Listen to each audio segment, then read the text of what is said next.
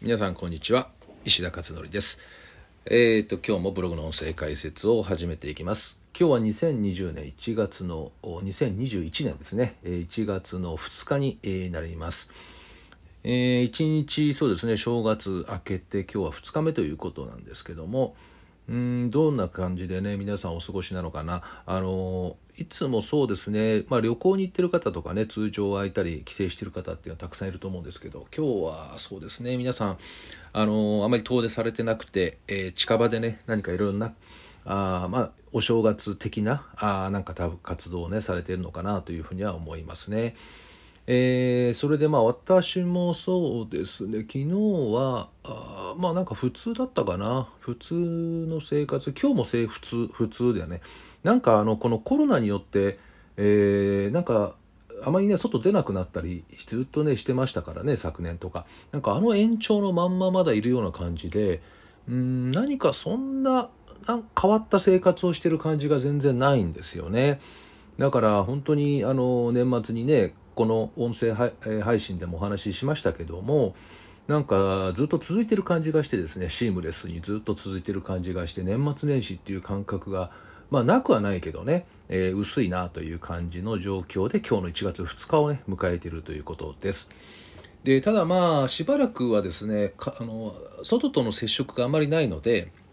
まあ、打ち合わせとかね、えー、そういうのが特にないので、えー、結構執筆とかね、えー、企画ものとかたくさんあの毎月毎月あのあるんですよねでそれが集中してこの時期ちょうどできるなと思って。まあ、そういう感じぐらいかなと思います。で、えー、今日ブログに書いたのはですね、年賀状について、えー、これね、前からね、書きたかったんですね、このテーマ。で、ようやくですね、それをまとめて今回書けたということで書いてみたんですけど、でこれまあ私個人のね考え方なんで別にあのどうでもねいろんな考え方があるからどっちでもいいとは思うんですがこの年賀状がですね、えー、特にその企業ですね企業会社いろんな企業から年賀状ってくるんですけどその中でもですね、えー、なんかこれちょっとおかしくないっていうようなことですねそれについて書いたんですね。で年賀状自体はですね昨年から比べると17%減だそうですね。えー、枚数が減ってるということですねでちなみにこのね年賀状っていうのはもともと明治に入って明治2年かな郵便制度ができてでそこではがきというのができて、えー、で年賀というまあ、それがね、えー、いろいろこう始まったわけですよね。で年賀状っていうもの自体が激増したのが明治20年って言われてますね、まあ、当時は今の郵便行政が発行するような年賀はがきじゃなくていわゆる普通のはがきに年賀として出したというだけの話だと思うんですけどね。でこの今の郵便のその郵便局で買う年賀状ありますね。あれがスタートしたのが1949年。だから戦後4年経った時かな。戦後なんですよね。で発行枚数が最初はね1億8000万枚だったそうですね。1億8000万。まあこの数も相当すごいなと思いますけどね。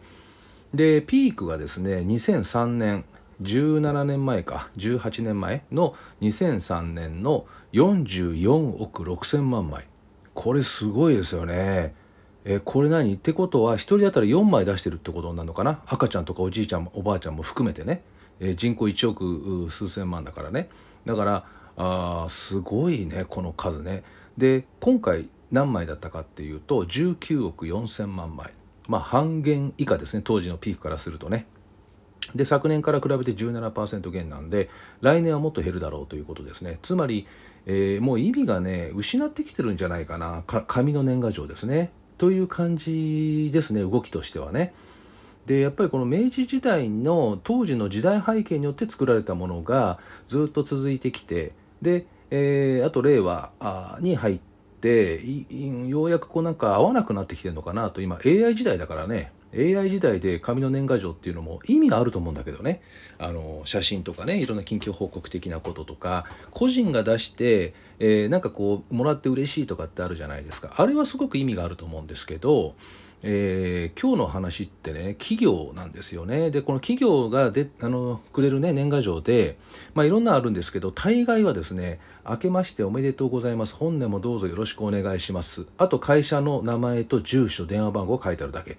えー、というこれって意味なくないっていうふうに私いつも思っちゃうんですよね。で20年ぐらい前からそれずっと思ってて、えー、もらうたんびにね。ただお年玉年賀あのね、え、っとお年玉付き年賀はがきなのでもしかしたら当たるかもしれないじゃないですかなんかね切手でもね。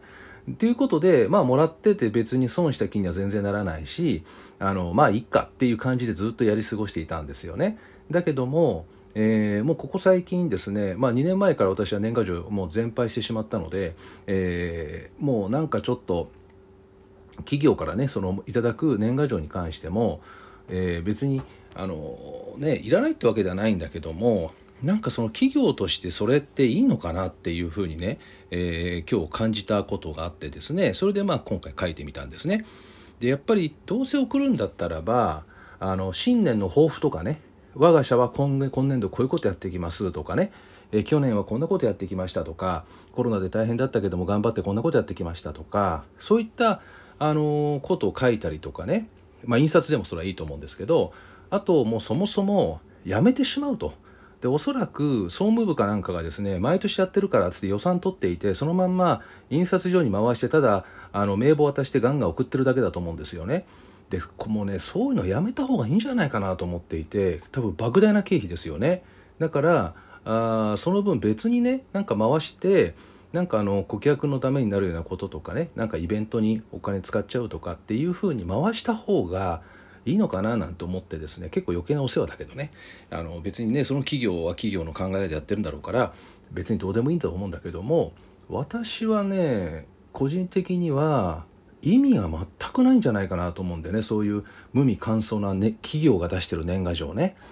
えーまあ、個人はいいと思うんですよ。別にあの普段会うこともなくて、えー、写真を送って、えー、なんか子供がこんなに大きくなりましたとかね。あと、えー、昨年はこんなとこ出かけて楽しかったですとかコロナで大変だっただけど、えー、こんなことやったらやり始めましたとかね。あのなんか年あのメールでいちいちそれを送るのも変じゃないですか。だから年賀状っていう形で節目としてそういうのを、えー、友人たちに送っていくとかね。えー、で見た人がなんかこうほっこり楽しめるとかねそういうのはすごくいいなと思うしあとお年寄りで LINE やらないとかメールやらない人たちは、えー、そういったものをもらって相変わらずねこう嬉しいと思うんですよねなんかそれはそれでいいんだけど企業の場合でなおかつ印刷だけの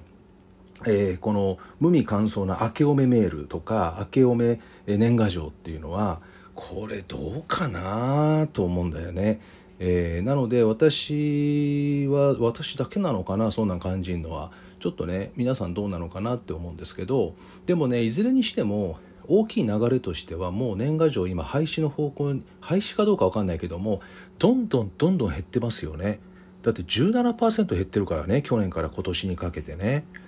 で今もうだってメールの時代だし全員が LINE を持ってる時代だしね。